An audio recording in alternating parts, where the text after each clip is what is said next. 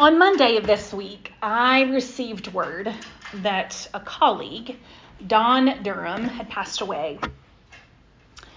Don was active. He was healthy as far as anybody knew. It was really quite a shock for people who knew him. Rumor has it that there was a time that Don wore suits and carried the Wall Street Journal under his arm. I didn't know him then. He was just kind of breaking out in, of that world. Um, when I began to know him, he was starting to grow a very long beard of a, a curmudgeon-y farmer that he was becoming.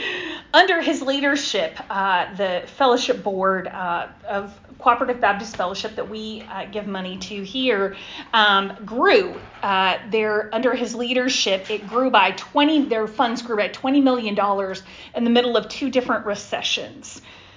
The C B F Foundation reached fiscal stability in large part due to his wise and strong leadership. He was a good leader. He was smart about money, but something shifted with him. I didn't know Don well enough to get the full story, but I know that denominational life of networking, power playing, and slow-moving decision-making that's often controlled by who has the most money and thus who has the most power didn't line up with the gospel that he was believing in more and more. He wanted to help the poor, and he felt like playing the game wasn't worth it. And so he left. He left it all. Bought some land and became a farmer. He used his land to give jobs to people who needed them and to give food away. He still worked in churches. He funded this work uh, by working in churches as interim ministers, as a consultant. Um, oftentimes he was working um, as kind of a loving kind of prophet, willing to say what needed to be said while embracing the people. There was one official article that was written about Don this week. I was a little bit put off by the people of power that gave quotes for it because they all wanted to keep a little distance from Don. One even went so far as to say, Don and I did not connect on a cultural level. He walked to a different drumbeat from me. He did go on to say some nice things. All the people in power did say nice things, but always keeping a little bit of distance from him. Another article was written, though. It was by a young minister, not by the powers that be.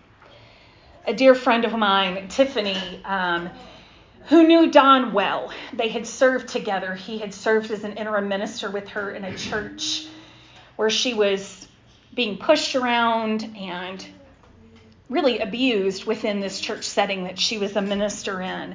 And Don cared for her and cared well and stayed in touch with her. She sent me this other article because she said this was the Don that she knew. Don had a way of loving ministers who've been dumped on or mistreated by churches they serve, or, or even just those ministers who really wanted to make a difference in the world and church communities that often argue about silly things like the color of the carpet. Don would introduce himself for every episode of the Bible Bash podcast, which he co-hosted, as a hermit-like farmer and a cantankerous curmudgeon. The author of this second article, Justin Cox, uh, said he didn't fully believe that, though. He was a hermit who loved company, a curmudgeon who loved people. He said, I knew this before I read the words of others about him. I knew this before I received messages from friends and acquaintances who are part of the vast constellation of relationships Don, Don hung in the skies of his own making. You see, Don created worlds with and for people. Sometimes you'd almost forget he cared for others as much as he did you. He lived on the fringe, but his circles were many. Justin wrote, my Don was a long-haired, bearded, and sported bibbed overalls. He'd already traded in the slow-moving wheels of denominational life for the slow but life-giving tires of an old tractor, where tinkering with the latter tended to produce more than the former. This Don was unfiltered and edit-free. No longer tethered to an institution, he didn't so much as march to a different drum as he unburdened himself of the drum altogether. When I think of Jesus, when I think of this passage from James and what it's asking of us, I can't help but think of Don. And I, I don't think it's just because he passed away this week. I think of how I read these words of James and I immediately start kind of distancing myself based on what's practical. I mean, really, what kind of work could be done once you get to a position of power? Once you know the powerful people, what kind of influence could you have? But this week, as I pedal back from the passage in James, I can't help but think that I sound just like one of these people in power that was distancing themselves from my friend Don.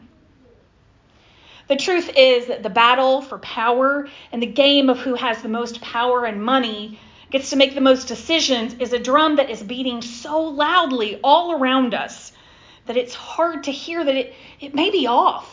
It may be something we don't want to march to anymore. A few weeks ago, as we talked about the anniversary of the death of Princess Diana, I remembered at the time how much was made of her death and how little was made of the death of Mother Teresa that happened just days apart. And even in this twenty-fifth anniversary, I, I didn't hear anything about Mother Teresa. Maybe that was just the circles I was running in, but, but I heard lots about Princess Diana. I did enjoy these last two weeks and all the pomp and ceremony of the funeral of Queen Elizabeth. It was historic, and I found emotion coming up in me that kind of surprised me. I followed the progress of the queue. If you don't know what the queue was, that's their word for line, but this queue, the queue, was the line to go by and pay respects to Queen Elizabeth. They live streamed it. You could follow the map of where the queue was and how long it was on an app. And um, people were, it was a, a line that you were constantly moving in. There was no taking a break, no sitting down, no stopping. It was constantly moving. At multiple points, the queue had to completely shut down. They had to stop adding people because the wait was twenty-four hours that people were standing to have a moment, literally just a moment, to stop in front of the casket, pay their respects, and move on. While our twenty-four hours of the our twenty-four hour coverage of these funeral proceedings and my own watching of the queue were happening on every major network, Hurricane Fiona was hitting Puerto Rico, a U S territory, and, and other small islands in the area. Puerto Rico was hit with eighty-five mile an hour winds. There's no power, and there's widespread flooding everywhere. You may be seeing that more on the news now, but we were not covering it live like we were the death of Queen Elizabeth. This happens all the time. The people with power get the loudest voices. The poor, the people without power, are often treated like pawns in a game. And it's a game that will never win. That's what James is saying here. Don't you get it? These power plays, these, these struggles, it, it never ends well. This idea that power and money will trickle down to us, it never happens. Often we keep playing the same games we've played before. I try really hard not to talk directly about current politics, even though I think there's some very key examples of this playing out right now. But I did learn this week about a situation back in the sixties that sounds a lot like current news topics today, but I learned this week about reverse freedom rides. I was ashamed I didn't know about this. Happened in the sixties. N P R said, after three days on a Greyhound bus, Leila Mae Williams was just an hour from her destination, Hyannis, Massachusetts, when she asked the bus driver to pull over. She needed to change into her finest clothes. She had been promised the Kennedy family would be waiting for her. It was late on a Wednesday afternoon, nearly sixty years ago, when that Greyhound bus from Little Rock, Arkansas, pulled into Hyannis. It slowed to a stop near the summer home of President John F. Kennedy and his family. When the doors opened, Leila Mae and her nine youngest children stepped onto the pavement. Reporters' microphones were pointed at her, their cameras trained on her family. The photographs in the next day's newspaper show Leila Mae looking immaculate. In an elegant black dress, a string of pearls, and a white hat, she was dressed to start a new life. She was going to have a job, and she was going to be able to support her family, one of Leila Mae's daughters, Betty Williams, remembered in a recent interview. Before coming north to Massachusetts, Leila Mae had been promised a good job, good housing, and a presidential welcome. But President Kennedy was not there to meet her. There was no job or permanent housing waiting for her. Instead, Leila Mae and others were unwitting pawns in a segregationist game. It was one of the most inhuman things I have ever seen, recalled Margaret Moseley, a longtime civil rights activist in Hyannis. Fuming over the civil rights movement, Southern segregationists had concocted a way to retaliate against Northern liberals. In nineteen sixty-two, they tricked about two hundred African Americans from the South into moving north. The idea was simple. When large numbers of African Americans showed up on Northern doorsteps, Northerners would not be able to accommodate them. They would want, not want them, and their hypocrisy would be exposed. It was the people on the ground that tried to help these individuals that they referred to as refugees. They were able to help to some degree, but no one was prepared for this number. And so they housed them in things like prisons. They had to disperse them throughout the North in order to be able to find work for them. These people had left all of their support networks along with their belongings because they were told that everything would be provided for. But it wasn't just the most obviously racist politicians that were the problem. President Kennedy largely tried to avoid the topic. When worried and enraged citizens wrote letters to the White House, the standard reply was that the situation was deplorable, but there was no violation of the law.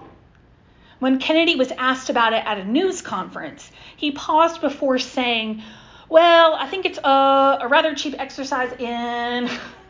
He tes- hesitated and stumbled and tried to dodge the question for more than a minute. When we are not aware of the power dynamics around us, to that drum that's beating, when we're not even aware of the games we're playing, we are more likely to keep repeating them over and over again because our comfort, our resources, our power easily becomes more important and we lose sight of the people affected. The words of James are just as important today as they were when they were written. In the spirit of letters, I'm going to close out with words from Don Durham himself about what he learned. About a year ago, he wrote this on his blog. For about a decade, up until twenty ten, I had a cushy denominational job that paid six figures. I walked away from that to take comfort in a patchwork quilt of sporadic, part-time self-employment so I could have enough time to tend a project here growing food to give away. It's not the most radical thing to do, but it's what I could do. For twenty years, I had worked with very generous donors who funded all sorts of amazing work. Over that time, I got to participate in raising somewhere between sixty to seventy million dollars for various charitable work of one kind or another.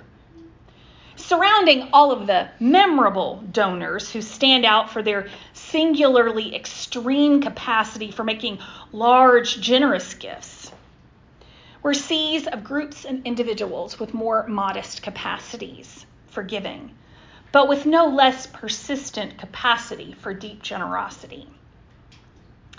A consistent refrain in all that time was, I wish I had more so I could give more.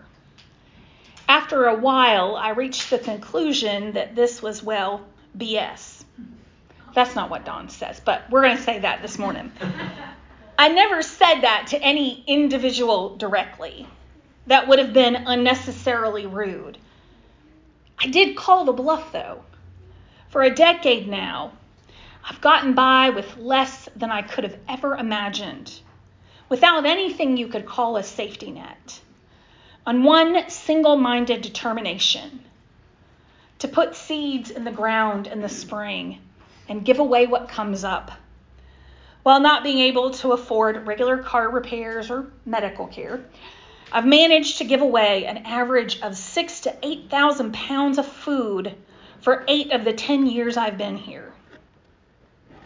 He goes on to say, I'm not proclaiming that everyone could or should do something like I've done for the last decade. It isn't sustainable for me to keep doing it forever. It wouldn't be suitable, suitable for everyone else either. I am proclaiming, though, that no one needs to have more to be able to give more. The only question about where one's focus lands between getting, having, and giving. Your call. I read that wrong, so I'm going to read that last sentence again so it actually makes sense.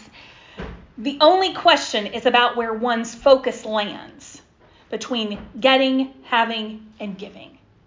It's your call. This week, may we pay attention to the drumbeats we are moving to. May we pay attention and speak up to the drumbeats that are driving our country, driving our world. May we have the courage to leave those drumbeats behind and find our own. Will you pray with me?